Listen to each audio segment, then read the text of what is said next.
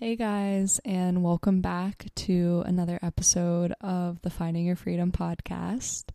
So excited for you guys to be here today, and really excited for today's episode because it's the first episode about neuroscience with one of my favorite professors from my master's program. So it's going to be a great episode all about hormones and behavior and how the different hormones in our body affect behavior, which is really cool.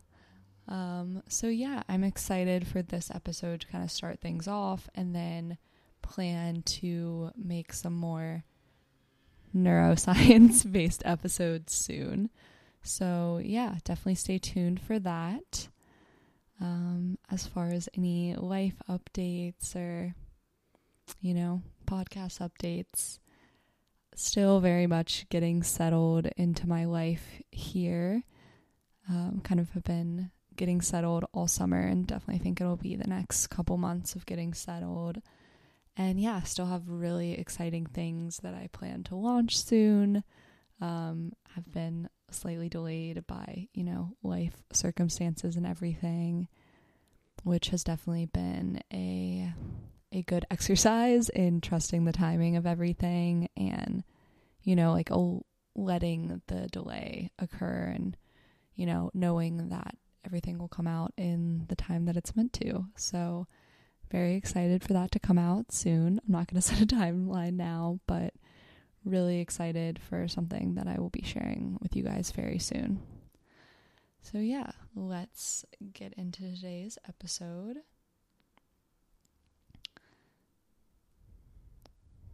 So, our guest for today, like I've told you about, is Dr.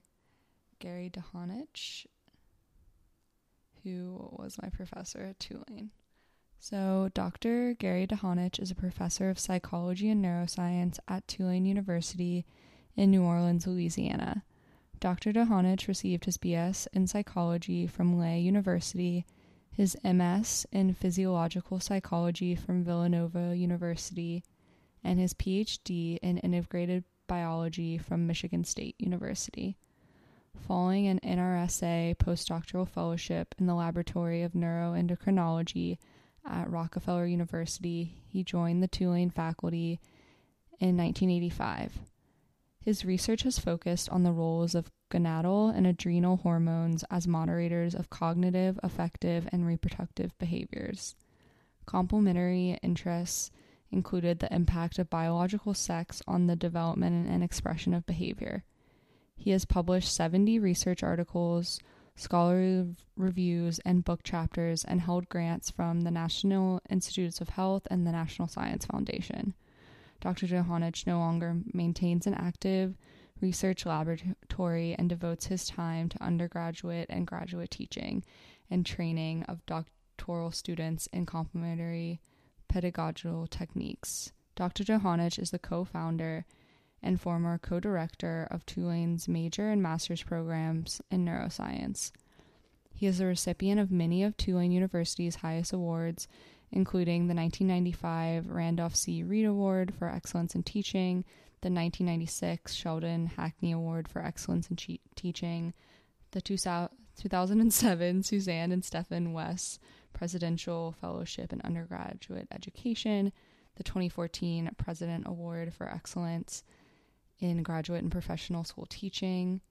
He was also named the Distinguished Newcomb Fellow by the Newcomb College Institute in 2012 and the Honors Professor of the Year in 2020 very long bio. Along with Dr. Dohanich's research achievements, he's a lover of New Orleans life and culture, frequenting local clubs, and is also known for attending all seven days of Jazz Fest. So, yeah, that was a mouthful of a bio, but I am so excited to share this episode with you guys, and yeah, can't wait. So, let's get into the episode.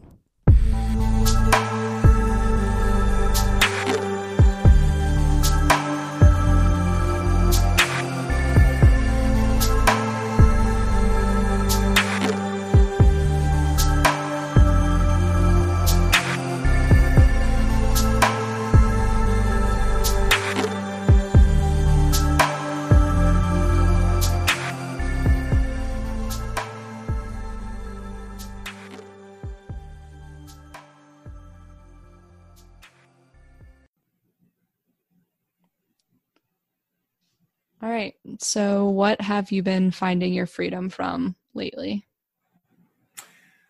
Well, uh, again, with the shutdown and pretty much all the things that I really enjoy and care about uh, living here in New Orleans have been at least temporarily removed from the table. So I had to kind of try to generate other activities. And I think, like a lot of people, mostly what I have enjoyed is just kind of getting out and going for walks. I socially distance, long distances usually from people. And uh, we have great parks here, Audubon Park and the City Park, which are fantastic. So I spend time there, and I've been spending a lot of time um, over by the river, by the Mississippi. There's an area called the Fly where uh, people kind of hang out. Um, and then we've been going to the lakefront, Lake Pontchartrain, once in a while too. So uh, those are usually very uh, refreshing and kind of renewing experiences that I, I really um, have enjoyed. The uh, the weather is warm, and so it's not always great to go. But if you wait late enough in the day, you know it really is uh, pretty pleasant, especially if you get by a body of water, the Mississippi or Lake Pontchartrain. Usually, you're you're feeling okay. Uh, that's really about it. I mean, um, I, I was able to renew some subscriptions to some of my favorite magazines like the Atlantic and the New Yorker. So uh, they're coming in at least, but I'm now I'm trying to find time to read them because I'm so busy with with classes. But uh, I usually uh, enjoy that sort of short reading. That's not light reading, but at least it's brief reading. And um, you know, we we uh, the woman I live with has is a very good cook, so that makes things pretty nice too. And she's always gets a lot. She it's her how it's her hobby, so it works great for me because I uh, am able to uh, partake of all the creations that she comes up with, and so um, I've been eating well and I've been enjoying that. Fortunately, I haven't put weight on because when I'm stressed, I usually lose weight, and so I actually have dropped about five pounds since the shutdown. Um, so that's sort of countered any any potential weight gain. But uh, that's about it, and just kind of thinking about the future, but uh, not too much because we don't really know what the future holds. So I try to float through right now until something becomes clear. Definitely, and I it's really interesting from when I started the podcast to now, like seeing the transition of people's answers and like how have you been finding your freedom? Or like what have you been finding your freedom from? Because i think like we don't have as much access to freedom and i think that's challenging. But i think i think nature is like a great way to feel that way and eating good food too. Right. but i'm just hearing what you said and reminiscing on the parks and everything in new orleans. They are really nice I'm I'm also you know just uh, counting the days till the weather does get cooler. It's uh, so September now, and so we're still in a pretty warm phase. But I figure you know two more weeks we might get a couple days where it starts to cool off, and then two more weeks after that it'll get a little bit better. And by the time October comes around, we can avoid these hurricanes. Uh, we might have some pretty nice weather. So I'm just really uh, perseverating on this weather change, which should come in about a month uh, because it is it is a bit warm now, and uh, I I really do feel sort of trapped in the house too much, um, which is one of the reasons I come to my office to get kind of get out of the house for a while. Yeah, I think that's it's kind of like the the opposite with where I am now. Um, because I, I guess I'm excited for the fall because I haven't really like had a I don't know a real fall in I don't know a year or so or a year mm-hmm. or two. So I'm excited for that. But I think there's like this, um, I feel like I've had so many people ask me since I got to Boston, like, are you ready for winter? Like, are you ready for winter? Um, because a big part of the pandemic for me has been like getting outside. So, mm-hmm. you know, yeah, anxiously well, awaiting winter. yeah. Well, I, I actually, I still own a house, my the house I grew up with in, in Pennsylvania. So our plan is to drive up there after Thanksgiving. Uh, and spend a couple of weeks uh, in Pennsylvania in December, which may not sound that great, but it actually I really am looking forward to that. So. Yeah, I like cold weather and like snow during Christmas time. I feel like mm-hmm. it's nice. So I think I'm looking forward to that. I think what I've heard from other people is just kind of like the January to April and May that it's still really cold is the more challenging piece, but we'll mm-hmm. see. We'll see yeah. how it goes. Well, and that's that's when New Orleans is really nice because New Orleans gets nice in March and April, and that's when it's kind of they're kind of the worst months up north, especially March. It's still sort of brown and it's windy and it might be rainy, and uh, March is one of the nicest months here. So definitely. Well, I'm gonna try try to come back to New Orleans then, depending depending on the pandemic, of course. um, but yeah, I guess just as far as your research and everything and how how you kind of got on this path. I know we've talked about it before, but yeah, how did you get interested in neuroscience and kind of the specific topic area and how did how did your life path unfold? Mm-hmm. Well, uh, it it just kind of rambled on on its own, I would say. And you know, growing up, my uh, actual fantasy career was to be a writer because um, I wrote a lot and I was always kind of naturally good at writing.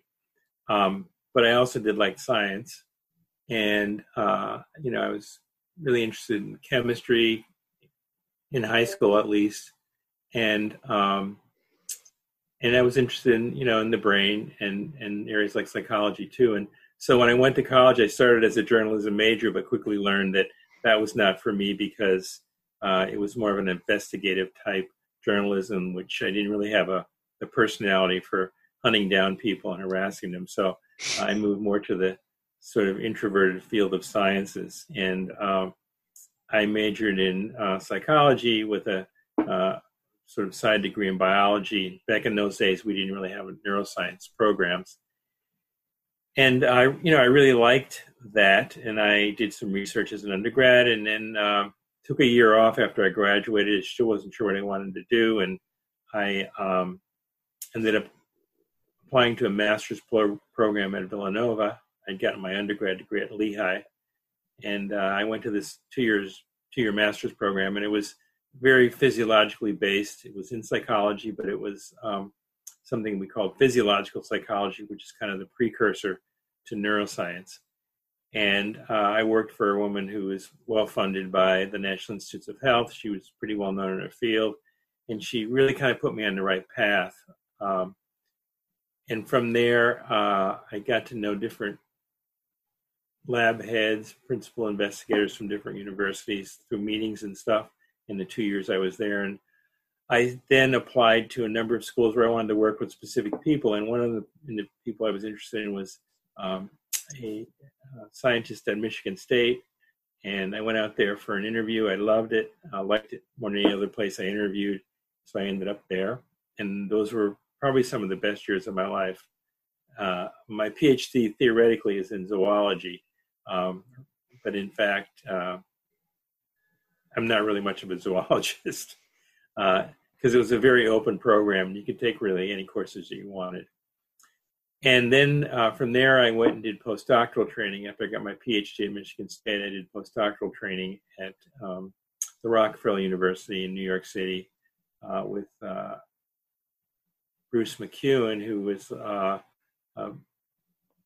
pretty well known in the area of hormones in general and hormones and behavior. Uh, he actually passed away in January of this year. Um, but after three years at Rockefeller, I took this position at Tulane and again, the thing is just, I never had a clear plan in front of me. I never thought about even being a college professor, let alone teaching at a university.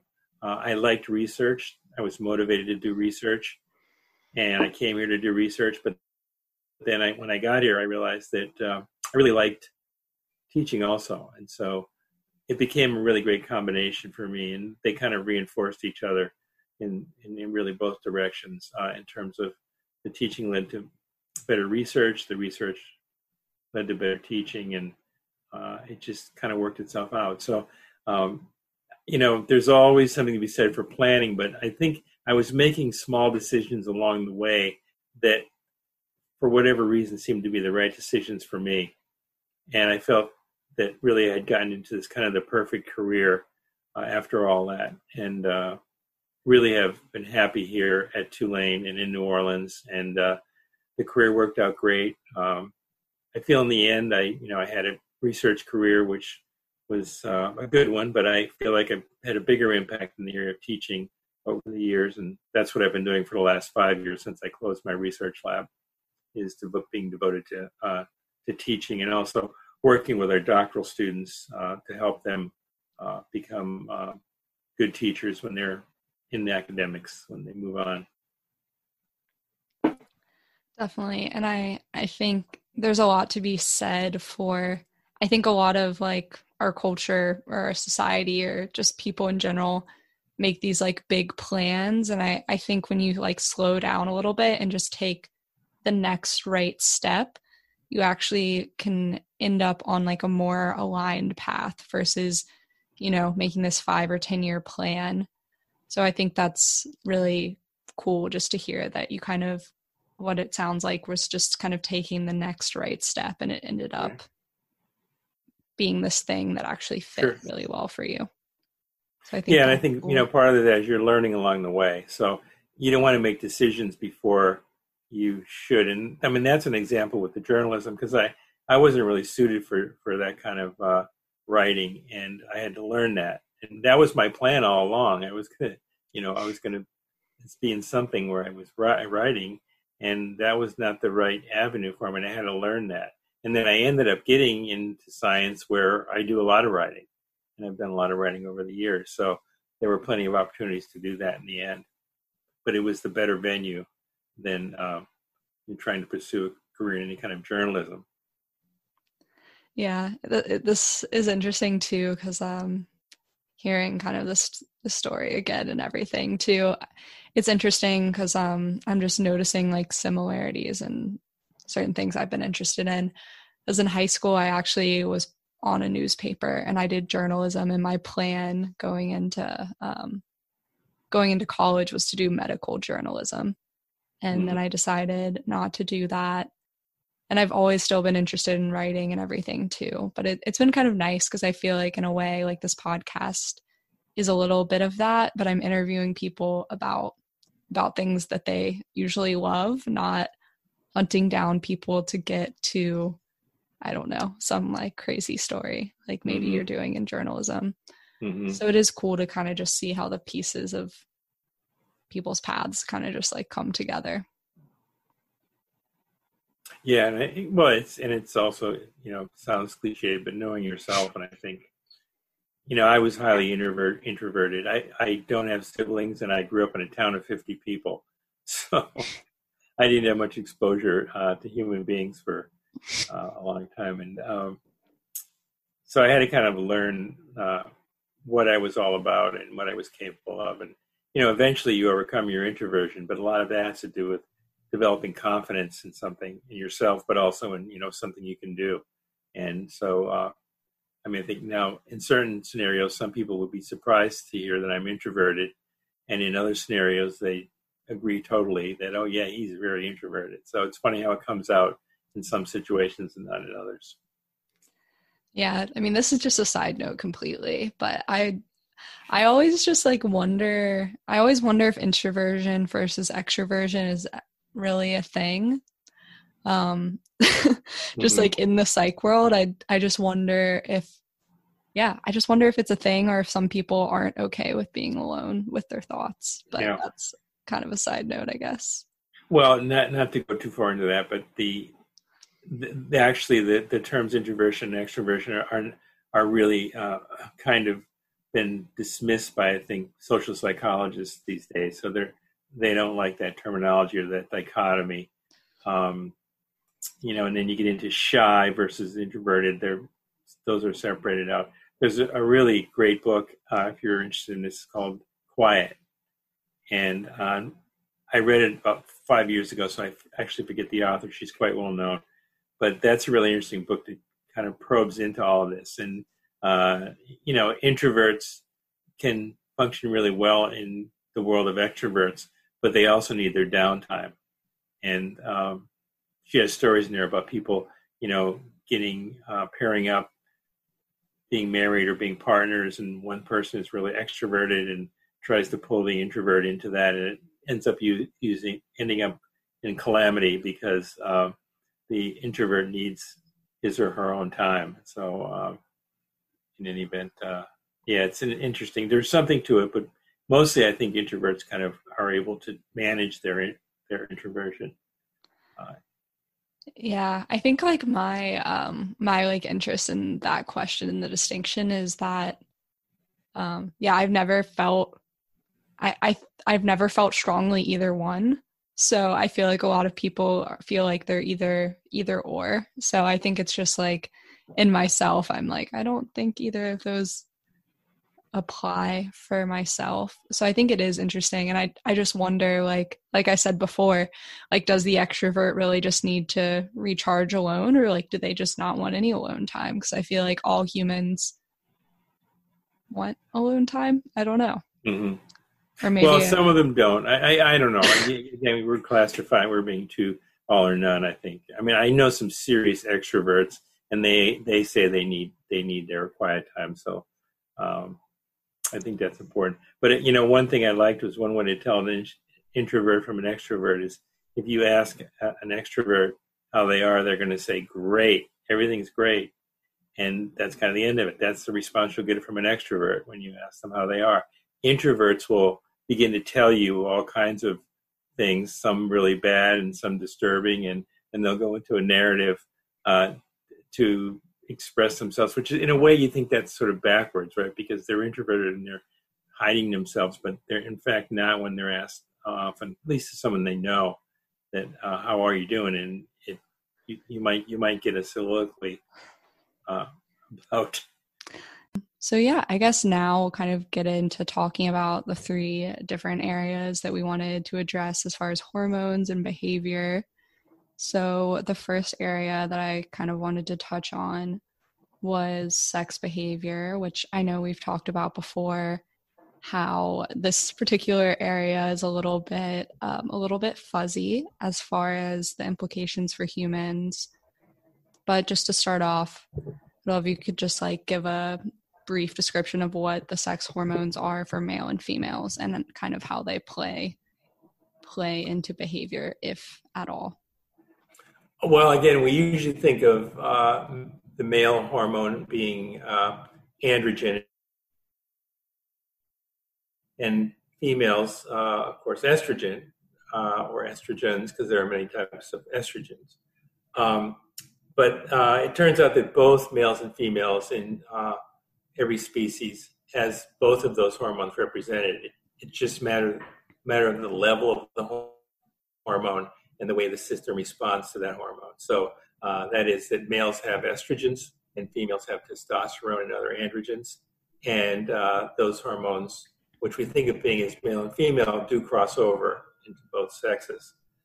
Um, this, the most powerful effects of hormones in animals can be seen not only on the structure of the animal's peripheral structure, you know, what they look like, um, their uh, sex characteristics, which are often formed early during development, uh, and also their secondary sex characteristics, uh, things like uh, the plumage in certain male and female birds, those sorts of things are hormone regulated. Um, but in many of these species, also the effects of, of the hormones are uh, powerfully exerted on the brain, and that gives rise to certain types of behavior that are characteristic of being a male or a female. Uh, in humans, that's not the case necessarily. So while hormones have a strong effect on the peripheral structures in humans, again, especially during development. So as we are developing prenatally, uh, prior to birth, and then postnatally, uh, hormones can affect our bodily structures, um, the development of the genitalia, um, and, uh, and secondary sex characteristics like um, muscle composition and uh, hair growth, etc. and that persists up and continues again and sort of reasserts itself during puberty. But there's a lot of confusion and controversy about what these hormones do to the brain of humans. And uh, it's been a raging controversy for many years, from back uh, 40 years ago when I first got into this area. People were arguing about this, and we still haven't made a heck of a lot of progress in understanding how hormones, uh, or even if they have a very strong effect on the brain of humans.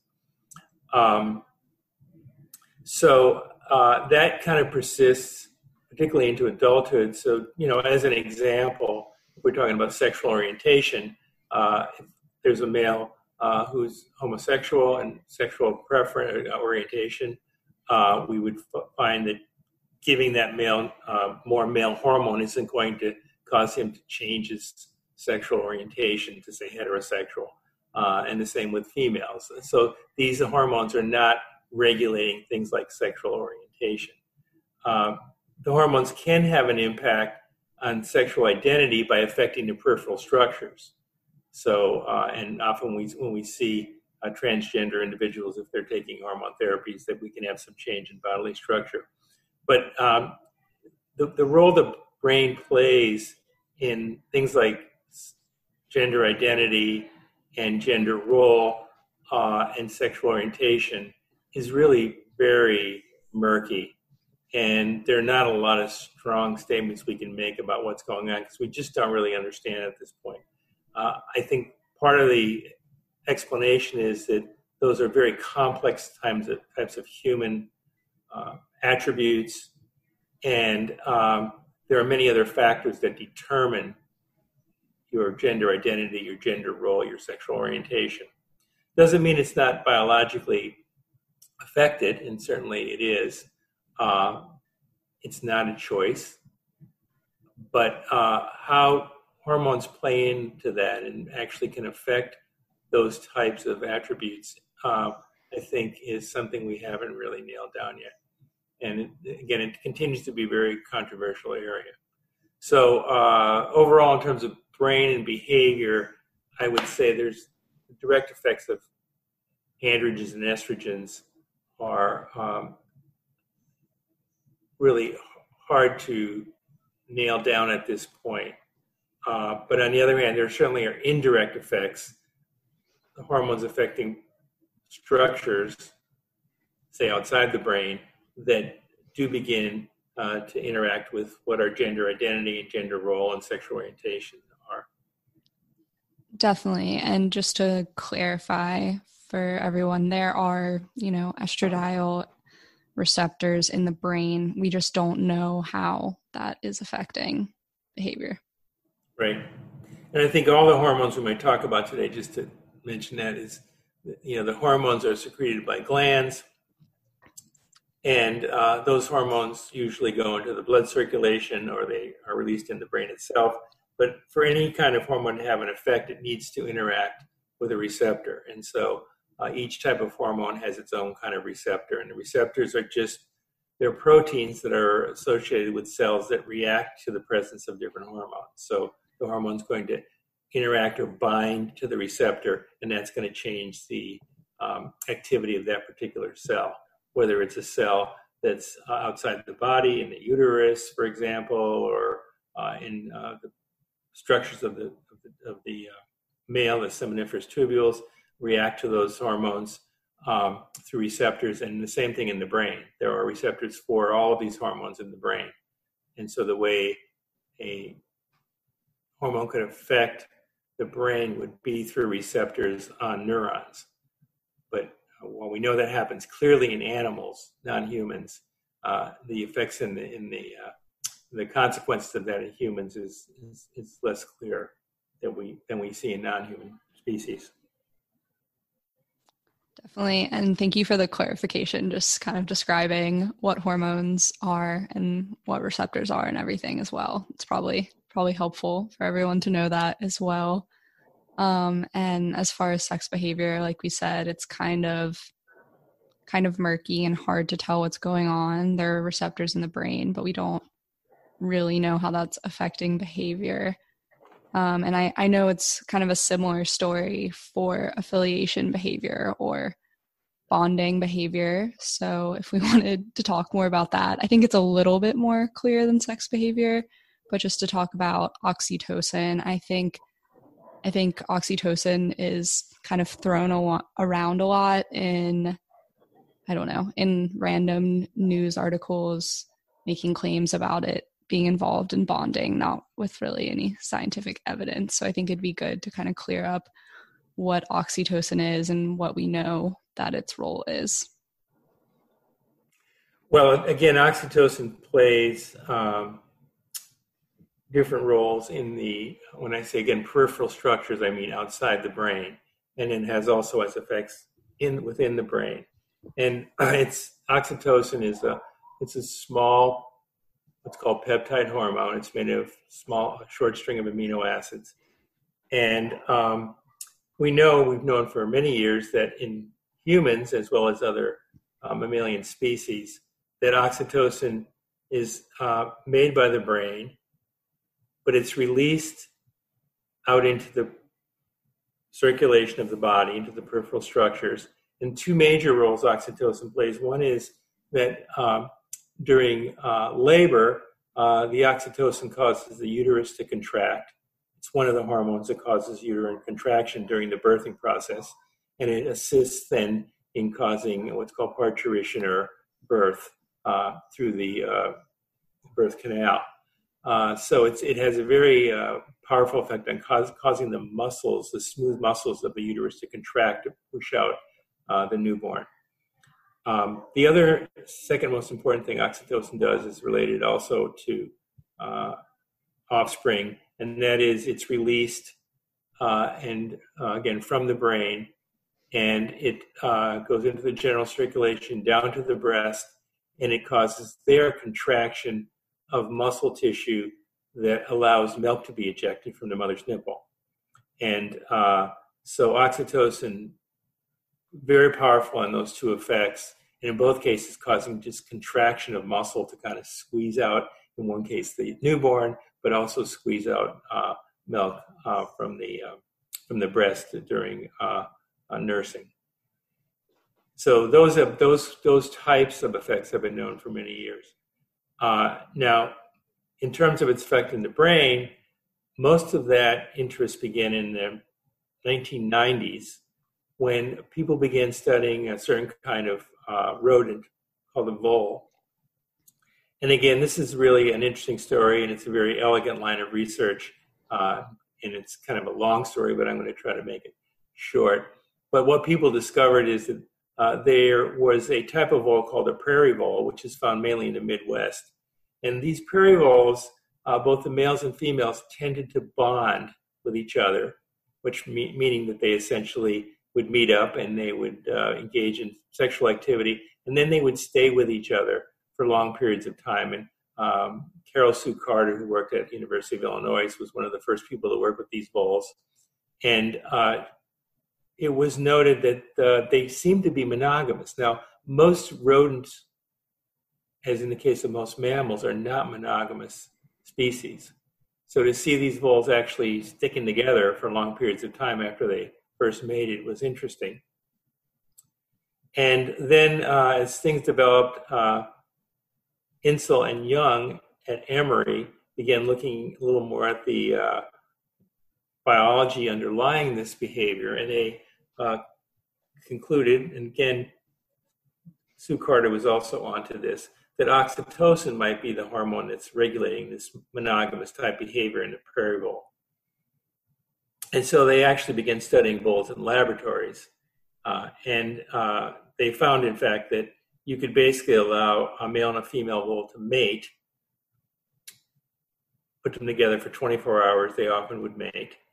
And uh, if you came back later, separated them, brought them back later at a later time, could be a day later or longer, and uh, gave uh, the male the female a choice of spending time with the animal or the mate they had actually spent time with before, or a stranger, a new male or female. What they discovered is that the uh, the male or female would tend to spend more time with the familiar animal, the animal that mating had occurred with. And uh, this lasted for various amounts of time in voles. So both males and females were showing this. Both the male and female pair voles were showing a preference for the animal that they had spent time with previously and actually mated with. Uh, not all animals do that. Not all prairie voles do it, but a good portion do. And uh, through observation, it's been suggested that this may actually persist for very long periods. And there was evidence, some evidence, that even the entire life of the vole, that animal would prefer that original mate. And in some cases, it was reported that even when the mate may have died, the um, the surviving animal, whether it was a male or female, did not actually um, mate or prefer a, a new partner. So this persisted for long periods. Now, I, I underscore this was not in all the animals. And one of the things I want to try to emphasize is that there's there's variability in, in these responses. But it was interesting because, again, monogamy is kind of a rare thing to see, especially in rodents. Uh, to kind of speed it along a little bit, um, there was uh, there are other types of voles that are uh, similar to prairie voles. Unless you're a real top flight zoologist, you're not going to be able to tell these voles from a prairie vole. They look an awful, awful lot alike, but in fact, they're different species. And um, two examples are the montane vole and the meadow vole. And these animals are actually largely polygamous. They actually uh, mate with many other partners, the males and the females. So uh, Young compared the prairie voles, the monogamous voles, to the species of polygamous voles, montane or meadow voles. And what they did is actually look at the brain structures of these animals. Excuse me. and uh, they discovered that the receptors for oxytocin were very different in their distribution in the brain of a prairie vole, a monogamous vole, versus the brain of a polygamous vole, like a montane vole. And largely, they were at that time studying females. So this was um, uh, kind of a characteristic of females. So it turned out there were a lot of receptors in certain areas of prairie voles, um, female prairie voles, that reacted to oxytocin in certain brain areas. Areas were, for example, what's called the nucleus accumbens in the prelimbic cortex. And those receptors were not represented nearly as densely in the brains of montane or meadow. And so it was a correlational kind of relationship, but clearly there was a difference uh, in the way these animals were able to actually um, express their preference for partners. And uh, so one would, one would argue that maybe this underlying uh, ability to respond to the oxytocin was um, the biological underpinning of this monogamous behavior that we saw in the prairie vole and didn't see in the montane meadow vole. And to take the story a little bit further, at least in some of the earlier work, and it's pretty much been more common that male meadow vole, um, sorry, male prairie voles um, actually respond more to a different kind of hormone, vasopressin. Vasopressin looks just like oxytocin. It only has one small difference in its structure compared to oxytocin. But meadow voles monogamy, sorry, prairie voles monogamy, um, seems to be more related to vasopressin than oxytocin.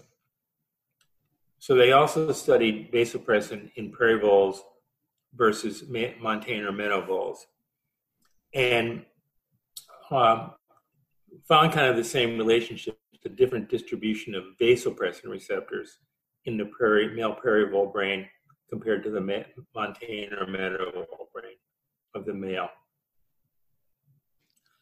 Um, what's interesting is, and I'll bring this to a, a conclusion here, is they actually were able and this was done in, in Dr. Young's laboratory by a co-investigator named Miranda Lim. And uh, in 2004, they published a paper in Nature where they were actually able to insert a gene into the cells of the meadow vole, male meadow vole. And this gene caused the male meadow vole, to, remember it's a polygamous vole to overexpress vasopressin receptors. So they gave the, the male meadow vole a way of making more vasopressin receptors. And then they tested those animals that had been given this gene treatment, this gene therapy, so to speak, uh, for their monogamous versus polygamous behavior. And sure enough, a number of the male meadow voles were showing monogamous behavior under that circumstance. So this suggested that if you could get uh, more uh, of these vasopressin receptors available in the brain, in the proper area of the brain of the male meadow vole, you're more likely to see monogamous type behavior in that male meadow vole. Again, I underscore that not every male meadow vole responded to this treatment. And also, some of the male meadow voles were already monogamous. So, when we talk about monogamy and polygamy, I think you have to keep in mind that even within a species that we might consider to be polygamous or monogamous, you're going to naturally see some of the other behaviors. Some of, some, some of the uh, are naturally monogamous when most of them are polygamous, and some of the prairie voles are are naturally polygamous, even though most of them are monogamous. But when you, um, again, make this uh, gene transfer, you can make basically drive more of the male meadow voles into a monogamous status. So that was kind of really interesting. It used gene manipulation, and it um, was a very kind of exciting study uh, at the time. So that, that's where this all comes from. When we talk about oxytocin and the sister or brother hormone vasopressin, what happens in humans? Well, again, unfortunately, it, it isn't that clear. Um, people have worked on this for a while to see if oxytocin or vasopressin might play a role in male and female relationships. And there is some support that that may in fact occur. Uh, there's a lot of data that are hard to interpret in the literature, um, but as just some examples, uh, there have been some studies done where uh, couples were brought into labs, male female couples, brought into laboratories, and um, they were uh, basically um, assess for different conflicts that might exist in their relationship. And then during the sort of experimental phase of this, they were uh, sort of triggered, given triggers to those conflicts and asked to discuss whatever that might be. So if they were financial issues, issues about their children, issues about time spent, etc., uh, trying to kind of push buttons um, for certain types of potential conflicts that someone might be experiencing in a relationship. And they discovered in some studies that if you gave uh, oxytocin before those conflict conversations, it did improve communication.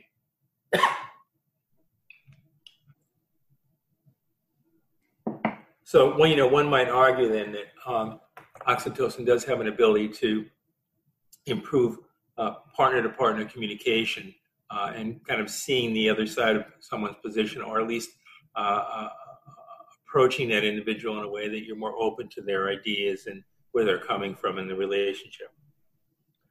Uh, some of that has also been extended a little bit, and I don't really kind of want to go into it right now, but in terms of looking at things like autism, and um, people have looked at autism um, as possibly being treated with oxytocin. Um, and that's again an area where people continue to, to do work. Uh, they're also looking at oxytocin in terms of other disorders, including depression, schizophrenia, uh, social phobias, etc. But um, we don't really know at this point, you know, very definitively how powerful the oxytocin effect is in determining whether someone is in a monogamous or polygamous relationship. Um, there are other studies I could mention, but um, I think it's a it's a it's a difficult thing to study in particularly in ongoing relationships. And um, I emphasize again that there are many other factors in humans that regulate things like the complexity of a relationship between two human beings. Completely. Well, I think that was like kind of a good summary of the animal research and then kind of how it interplays in humans and something that I just kind of thought of from like re hearing that is with a lot of these things and like looking at receptors in humans and having a definitive answer for how it's affecting humans would involve kind of knocking out other receptors and seeing what the response was kind of just from oxytocin and in humans that's not really possible. So in humans we kind of are limited to you know experimental paradigms where we're giving oxytocin in different different circumstances like that. So i guess i would say it's like promising and it seems like it's having some effect but it's a very murky and unclear picture. And just kind of reiterate the point that humans aren't prairie voles or montane voles. So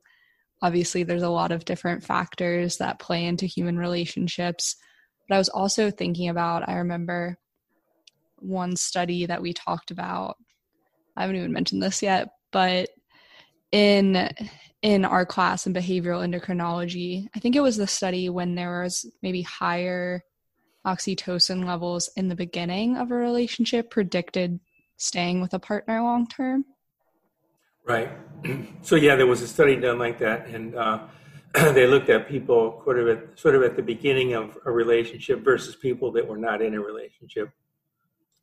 And uh, they discovered that if your oxytocin levels were elevated early in a relationship, that that actually did predict that you'd stay together longer uh, in that relationship. Now, again, by longer, unfortunately, experimental studies don't go on for huge amounts of time. So I think longer at that point was six months or a year. They didn't really uh, follow the uh, subjects after that.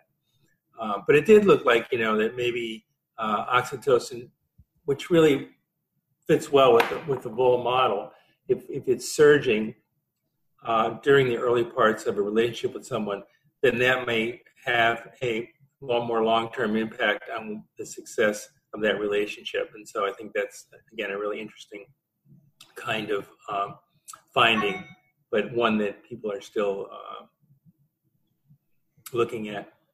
I will say also, and I don't know if you want to go any further with that, but um, one thing to consider, and I'm sure this will interest you, and you probably have thought about it, but um, you know the question becomes with gene therapy, which is something we're going to be using to treat various disorders in the future.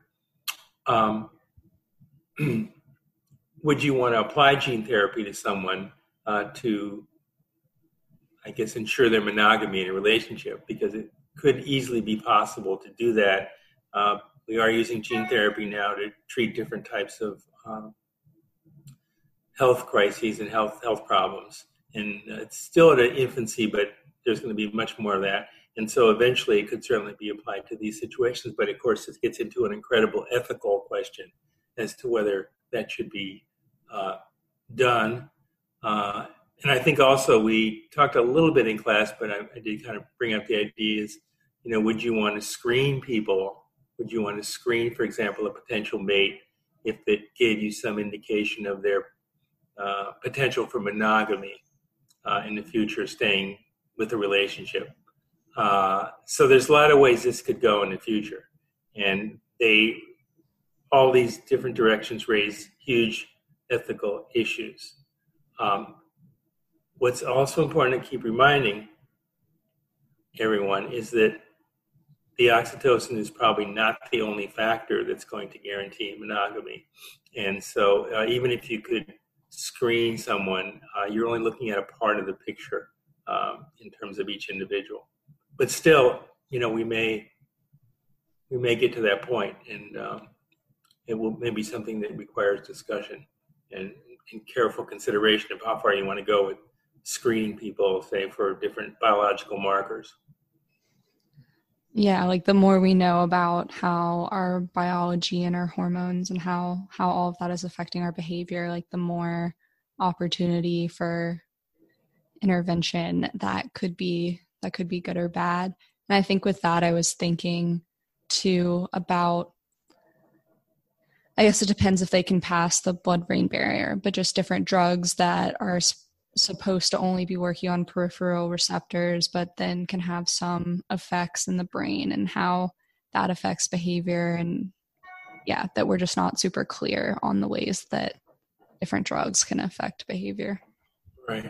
Well, and again, that, that's a, really interesting uh, issue because um, we didn't talk about that, but um, the just to clarify a little bit, the the oxytocin that, for example, affects um, the areas outside the brain. It is made in the brain, but it's released from the brain into the um, uh, general circulation and gets to the peripheral structures like like the breasts and the uterus. Um, but once it's out in that peripheral area, it cannot enter back into the brain because of certain aspects of its chemistry. And so there's a mention the blood-brain barrier blocks the movement of certain substances into the brain to protect the brain. So even though the oxytocin uh, gets out, it can't get back in. The oxytocin, however, is in the brain naturally because some of it is re- being released in the brain itself. So you're still getting oxytocin effects from sort of your natural oxytocin. But if you wanted to administer oxytocin, which would we call it exogenous oxytocin, you can do that because you can get around this blood-brain barrier by intranasal administration. Because if you basically use a nasal spray, uh, there is a way for certain substances to penetrate into the brain. And this has been used uh, for, again, some of the experiments that have been going on that we've talked about, like, for example, um, you know, giving some oxytocin um, during a couple conflict, or maybe giving oxytocin to try to help um, someone with autism improve their communication skills. So that has been kind of figured out in terms of at least entering oxytocin into the brain. And the same with vasopressin would also be able to be administered by that uh, intranasal route. This is just a question, kind of thinking back to the sex hormone question. Um, once, like, can estrogen or estrogens and progesterones progestions get back into the brain or are they in this but no they're they're lipids they're lipid hormones yeah well there well there's a couple things there. I mean one thing first remember most of the production of estrogen and androgen and progesterone is coming not coming from the brain but it's coming from the peripheral areas. So uh, estrogens are made by the ovaries in large part and those estrogens can actually pass right into the brain easily because they're again chemically their structure allows them to do that. Uh, androgens coming from the testes uh, can also penetrate into the brain without any problem. So uh, the those hormones can actually kind of go wherever they uh, well please. Um, interestingly, though, just in an aside, the brain actually makes those kinds of hormones also, and um, so uh, in the case of some of those these hormones we call steroid hormones, like the androgens and estrogens. They're made largely by the peripheral structures, but they can even be made in the brain itself. But they can move wherever they want to, pretty much. Yeah. Unlike the oxytocin and vasopressin. Yeah, I know. I know we asked about this, and or I asked about this after class one day, and I think you had said that there wasn't really an answer for this, but it's just making me think about um, just birth control and if exogenous like progestins and estrogens are like getting into the brain and then what effect that right. could have well that's a that's a good example though because you know if you looked at someone's libido or and when people look at sexual activity they look at a number of different measures. You know they might ask people have them keep a journal. Did, did you have interest in having sex today? They might ask about did you initiate sexual activity with a partner? Did you engage in auto stimulation? So there's a number of measures that uh, sex researchers often use to assess libido or sexual drive or desire. And um, the reason that I like that example is because obviously, if you're on birth control, um, you might engage in sexual activity much more readily because you feel protected. So it just shows you the kind of um, confound that exists there. Maybe it's not so much that you're getting these hormones into your brain and they're affecting your your sexual uh, drive, but that you're now free to engage in sexual activity because you're protected from uh, with contraceptives. Yeah, that just made me think you're taking the the birth control and it's decreasing your stress, which is affecting things, which is a perfect hmm. segue into talking about stress. Um, I think both of our favorite topics. Maybe it's your favorite. It's my favorite topic. So I'm excited to talk about stress and how those hormones affect your body. Um, so yeah, just as far as what happens in the body when we're stressed hormonally, kind of just going through quickly what the fight or flight response is, as well as the hypothalamic pituitary adrenal axis in stress.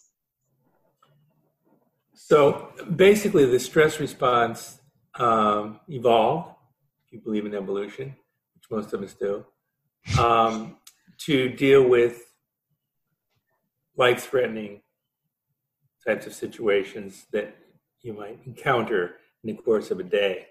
And so, all the things that are allowing you to deal with those stressors as the system kind of developed over eons is uh, to evade or avoid a physical stressor or a physical threat. And so, if you think of the things you might need, under those situations and think about, think about things when you're afraid actually you know your heart starts to beat faster. We've all experienced that. Uh, it starts to be with a greater force and you so you may actually feel it almost pumping through your chest. Uh, you'll start to breathe faster. You'll take in more oxygen. And you'll actually have more glucose available in your blood circulation which is a source of energy and you'll start pumping more blood because you got more blood pumping and it's more oxygenated because you're breathing better uh, to your muscles and areas that are going to help you run away or confront the threat, so flight or fight. Uh, in the meantime, you're also going to be uh, restricting the amount of blood flow to other areas that you don't need during that situation. So, for example, digestion becomes limited when you're under stress uh, reproductive processes are not as functional. Uh, so any, many of the internal visceral responses are going to be uh, retarded or controlled during stress, whereas the uh, physical functions that allow you to get away or fight the stressor are going to be uh, magnified. So that's the basis for the stress response, and you know we sometimes we call that an acute stress response, and that saved many a life in all of the years that humans and other species have lived. The problem comes is when you don't uh, have the ability to turn off that stress response. And um, so um, when the stressor has been removed, or you've learned to deal with it in some way, your stress response should return to its baseline.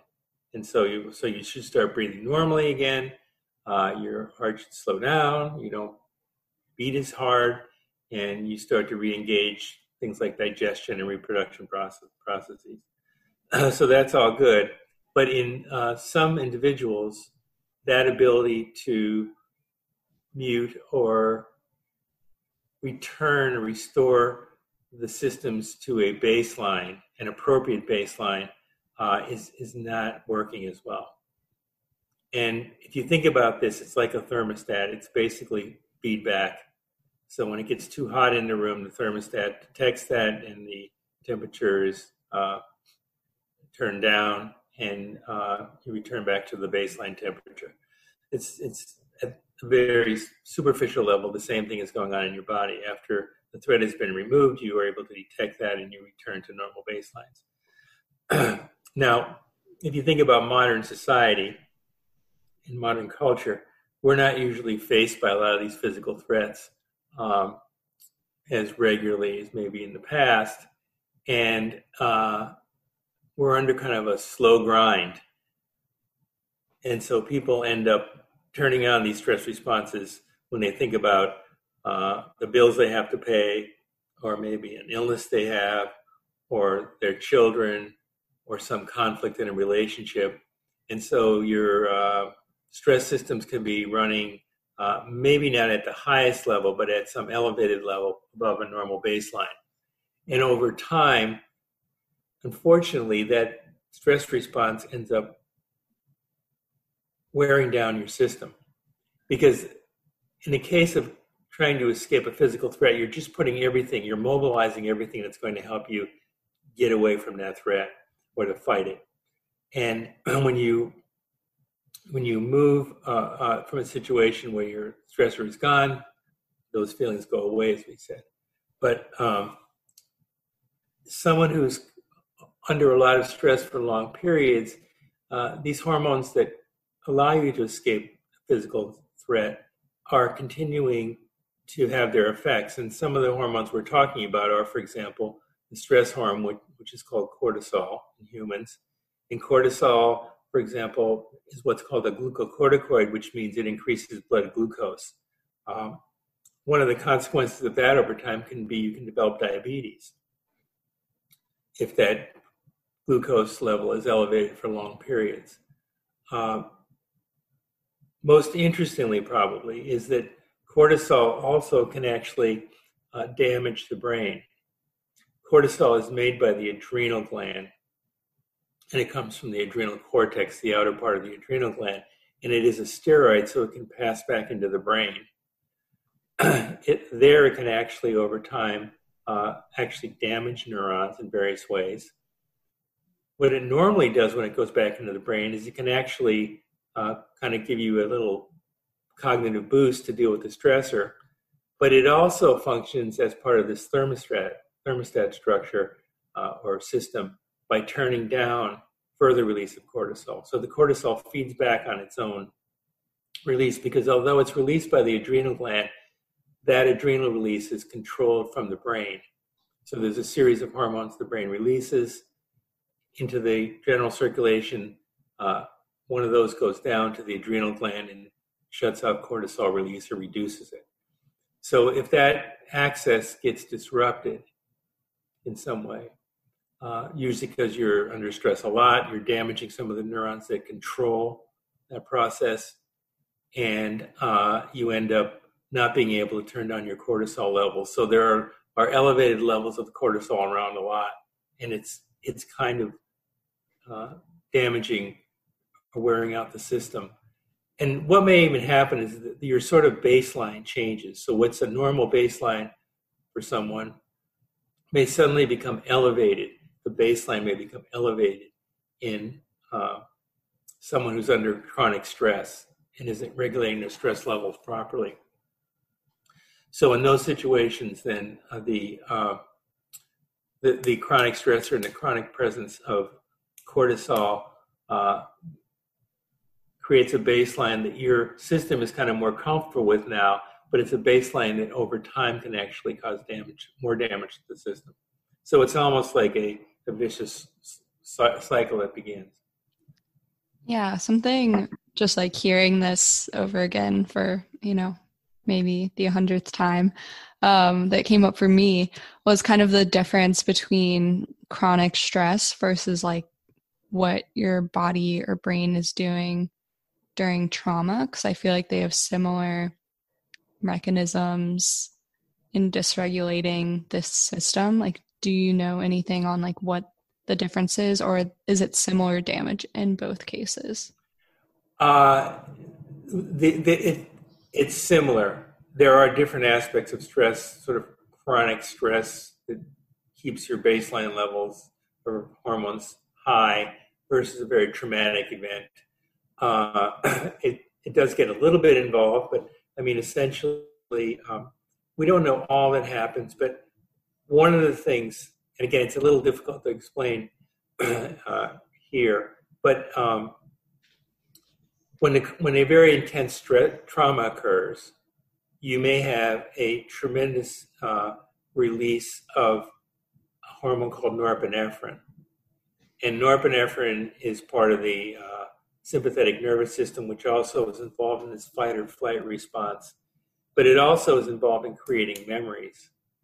And um, oddly enough, and that's why I don't want to confuse you on this, uh, in some people, it appears as though when you have a traumatic experience, the norepinephrine levels in the brain go way up.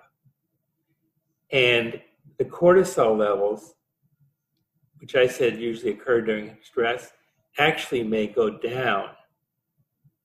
And so this probably isn't everybody who has something like post traumatic stress disorder.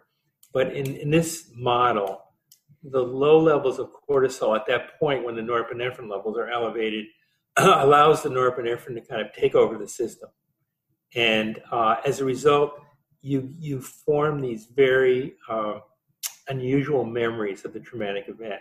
Now, what I mean by that is the memory of the traumatic event could be very intense. Um, sometimes we talk about flashbulb memories.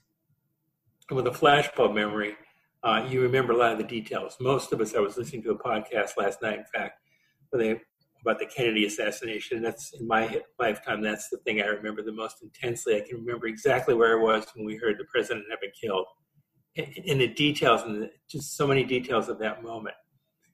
And flashbulb memories are healthy; they're okay. But the more intense the trauma and the more intense your reaction to it, you might get into a situation where you get uh, very intense memories, but they're fragmented. So sometimes people that experience trauma have memories of the event, but it's the memories are all uh, sort of mixed up and they're not really clear, and they may even be not real to a point. And in some cases, the trauma is so intense and the reaction is so intense that the person may not even remember the trauma. They may have an amnesic period in there where they can't remember even what happened. So the idea with this model is, is that it's because you're getting too much of this norepinephrine released in the brain which is also involved in forming memories, particularly of stress events and traumatic events. Um, and it could be linked to the fact that the cortisol levels don't go up to mute that um, when you experience the trauma. So I know that's a little complicated, but um, it's one of the ways people have tried to explain. So the, the point is, is that you, when you experience a trauma, you're, it's, it's kind of more of an acute event, uh, or often is. And it, it does have impact later in the symptomology of post-traumatic stress disorder because you start having these intrusions you have you remember something about the memory um, and it disturbs you and it puts you back in this sort of traumatic state. And so people that have ptsd uh, have these abnormal memories that are formed that then trigger stress responses later and that's when you have you know sort of a, an episode of post-traumatic uh, intrusion or uh, retrieval of the memory. And also over time, you know, we could talk forever about this, but over time, each time you remember uh, the uh, the particular traumatic events, uh, you might find that the memory becomes stronger. So we have a thing called consolidation of memory. And every time you, when you're studying, you know, you study something, and you learn it, and then you study it again to learn it better. And each time you study it, you consolidate it more and more, and it gets stronger and stronger. Well, the same thing can happen with traumatic memories. They uh, they can be reconsolidated each time, and they become stronger. And if they're fragmented memories, you know that they could be really difficult memories to deal with because they're uh, they're not in any kind of logical sequence. Um, so, you know, in terms of trauma, it is a stress response. In some people, it has this sort of paradoxical effect of beginning with low cortisol that doesn't regulate your norepinephrine release. Yeah, this definitely just has me thinking about a lot of different things. Um, I'm just gonna mention like one article kind of related related to that, but yeah, I'd I'd read an article recently because it's interesting I didn't realize like the overwhelming amount of ep- was it epinephrine or norepinephrine?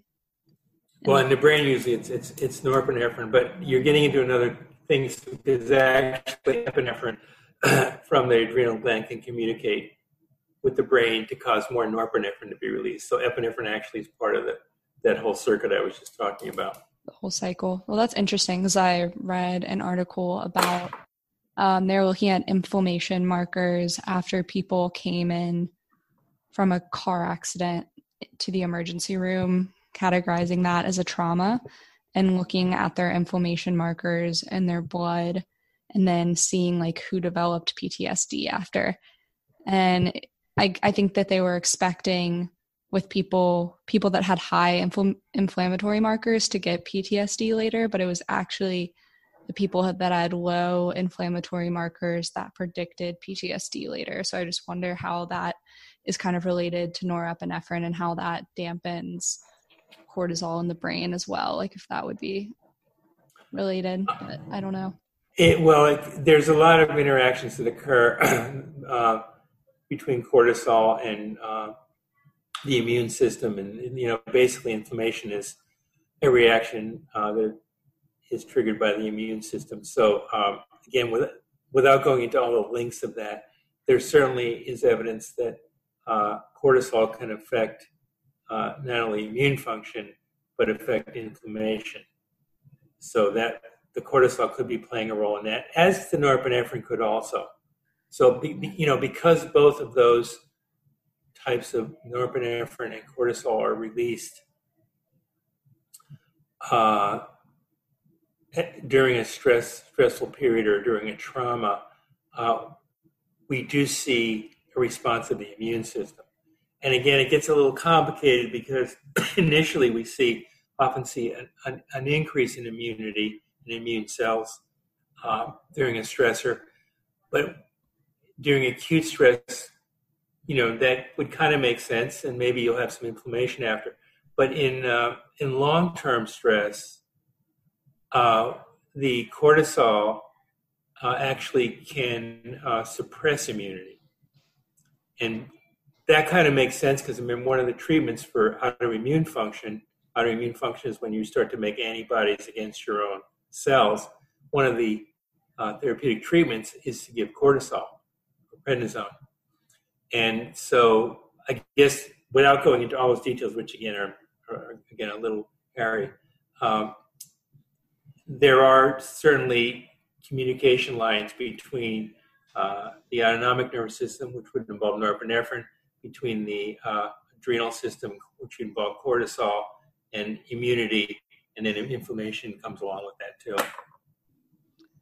Definitely, and kind of just to to end up on stress. I know we talked about some of the long term consequences being diabetes, but I know that there's a lot of other long term consequences of chronic stress. If we want to just go through those and then quickly try to quickly touch on how epigenetics plays into okay. stress. Well, pretty much every, it's an easy answer because every system of the body is affected by chronic stress. And um, I mentioned damage to brain cells. I mentioned diabetes uh, also heart, obviously, and blood vessels are affected. And uh, what it seems to come back, there's a type of model called allostasis and something called allostatic load. And it relates back to what I already said. Essentially, your body, uh, when you're under chronic stress, kind of re regulates itself. And so, you know, rather than being at a certain baseline your baseline uh, changes when you're under chronic stress. And so now, rather than going back to a normal baseline, which would be normal for, say, a human within a certain range of different parameters, you only go down to a baseline that uh, is somehow above that. So maybe, um, I guess, blood vessels would be an example. They can actually become altered uh, under chronic stress, where your blood vessels are very elastic and they're flexible, and um, they need to constrict and dilate to regulate blood flow. but when you're under um, chronic stress, uh, that elasticity uh, begins to um, become less available, and so you're getting kind of a stiffness in the arteries, and that's going to elevate your blood pressure. You're not going to be able to react very well to uh, regulate the size of your blood vessels to cause constriction dilation. And so now, rather than uh, going to a certain level of elasticity in the blood, in the blood in the arteries, you're going to a, a less elastic situation, to put it in those terms, uh, and that leads to high blood pressure. And high blood pressure is going to cause all the organs that receive blood vessels, which is all of your organs, to be under additional pressure. And so then we see sort of a, an indirect effect of this elevated blood pressure on your organ systems, like your kidneys and your liver, and um, you name it. Um, so uh, the whole idea of a chronic stress, you know, a it affects all of the systems. It affects them in a variety of ways. Uh, but one of the common things that seem to be happening is that we have this change in the baseline uh, that the body's uh, functioning at. And that elevated baseline is uh, con- not conducive to, to proper functioning, and it's going to lead to all types of different disorders. What's interesting is if you take uh, a list of things that, that hormones do, like cortisol and norepinephrine, when you're under an acute stressor, you list those things. We mentioned some. And then you look at what happens under chronic stress, it's almost the exact opposite. So, you know, just as an example, I gave glucose levels go up. And so that's good, gives you additional energy. But over the long term, that's going to cause things often like um, weight gain and uh, uh, diabetes. Um, and uh, so often the chronic effects are antithetical or the opposite of the um, the acute effects of the stress hormones.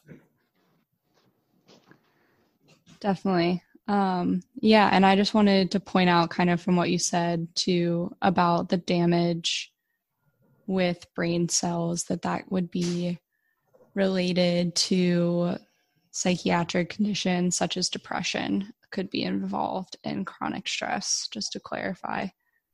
Um, right, absolutely. So, I mean, basically, just you know, briefly, two of the areas that are affected. One in particular is the hippocampus, which is a region that's involved in memory, but it also is involved in other other functions like anxiety and depression. And those cells have a lot of receptors for cortisol. Uh, over time, the cortisol actually affects those cells negatively. It may not actually destroy the brain cells. There is some question about that but it affects their connections to other brain cells. And so you can see uh, changes that occur uh, in terms of the way these different neurons in the brain connect to each other when you have a lot of cortisol affecting uh, the cells over a long period. The other thing that cortisol does and what stress does is it reduces the ability of the hippocampus to make new brain cells. The hippocampus is one of the only brain areas that makes new brain cells throughout your whole life.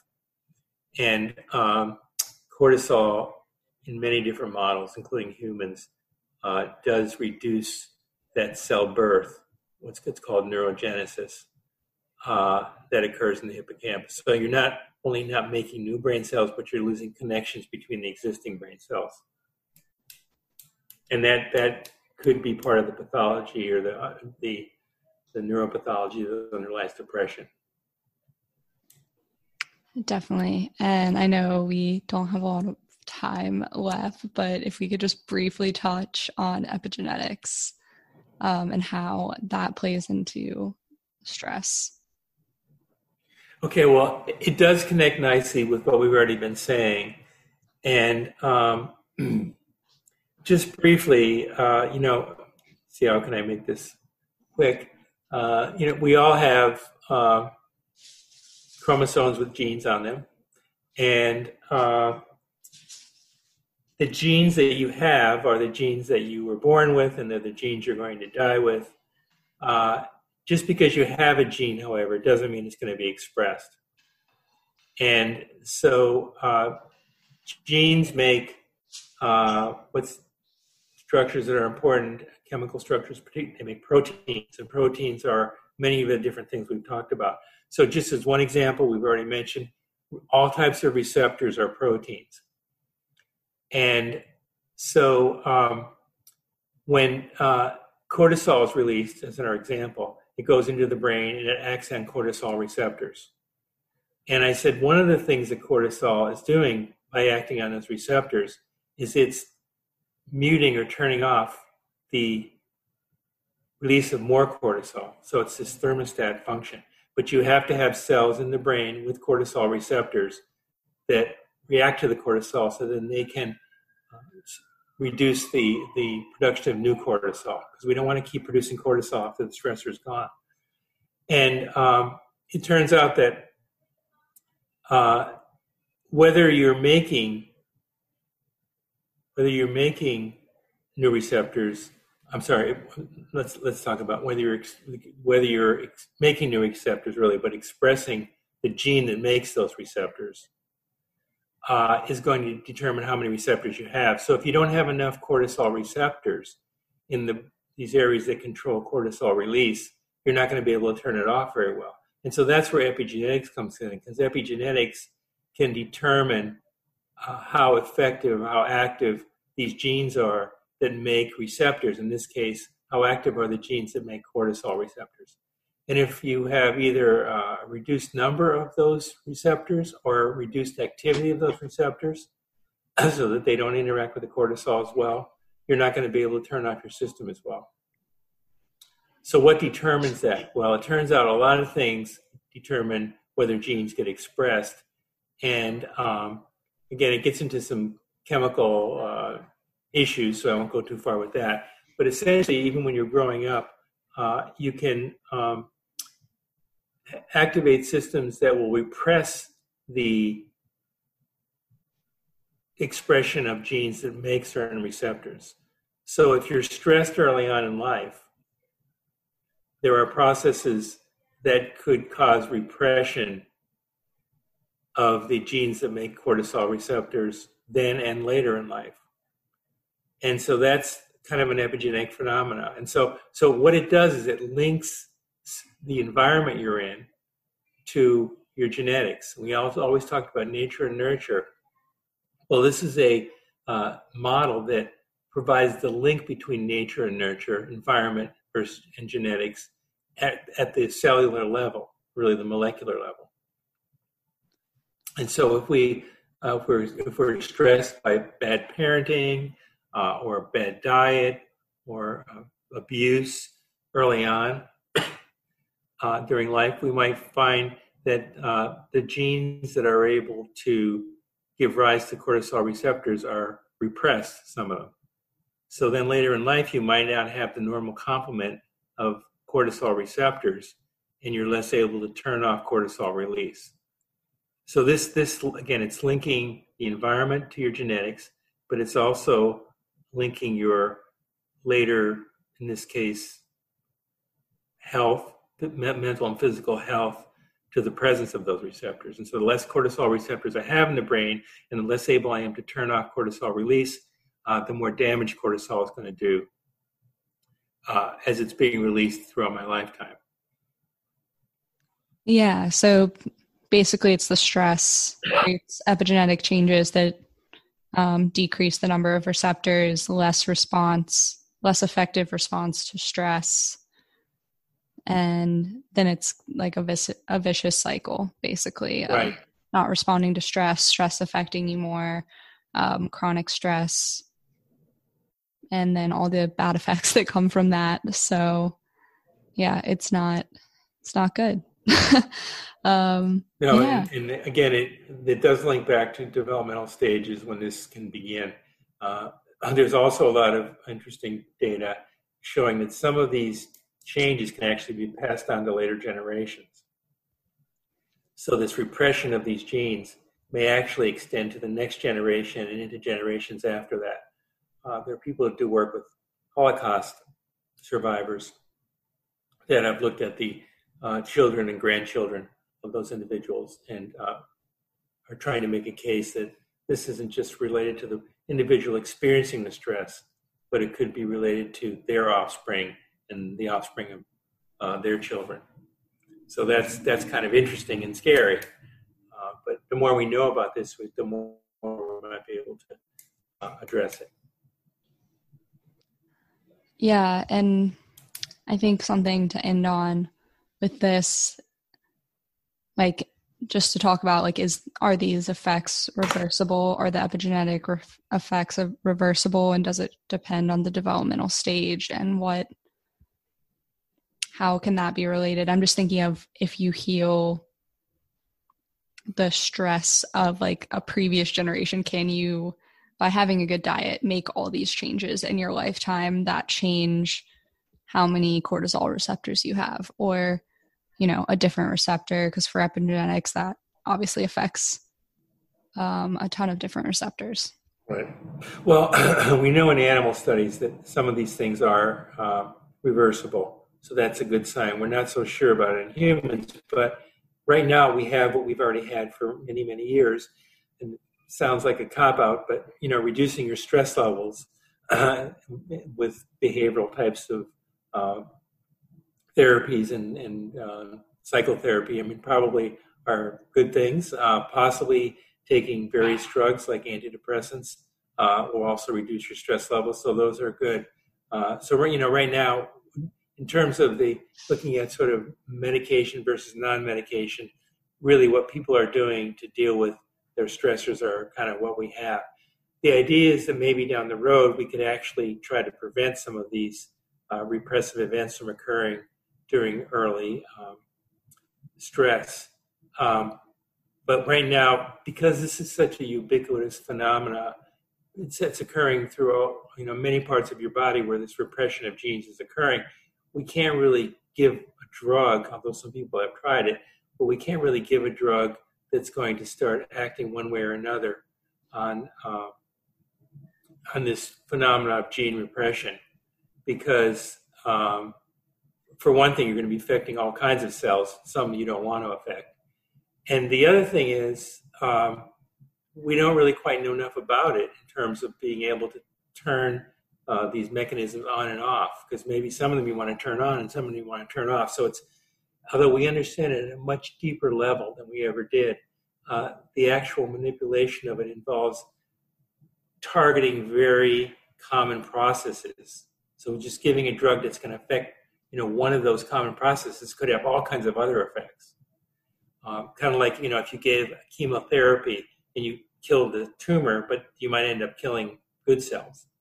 Or if you gave radiation, you're killing the tumor, but you're killing other good cells. So it's it's generally analogous to that. So we're just not at that point. But this is all, you know, it's a, process, and we try to learn more about it. And eventually, uh, you know, people will come up with different ways of manipulating some of this. The more we know about it, the better it is. But right now, I think using sort of traditional therapies like uh, psychotherapy, behavioral therapy, cognitive behavioral therapy, and uh, maybe medications in terms of antidepressants are are the best solutions. And you know, we're trying to be really careful with children when we raise them, and that isn't always possible. But kids can be raised in supportive, healthy environments. That's going to make a big difference. And we're always trying to work in that area too. Completely. Um, yeah, well, I think that's all the questions I have.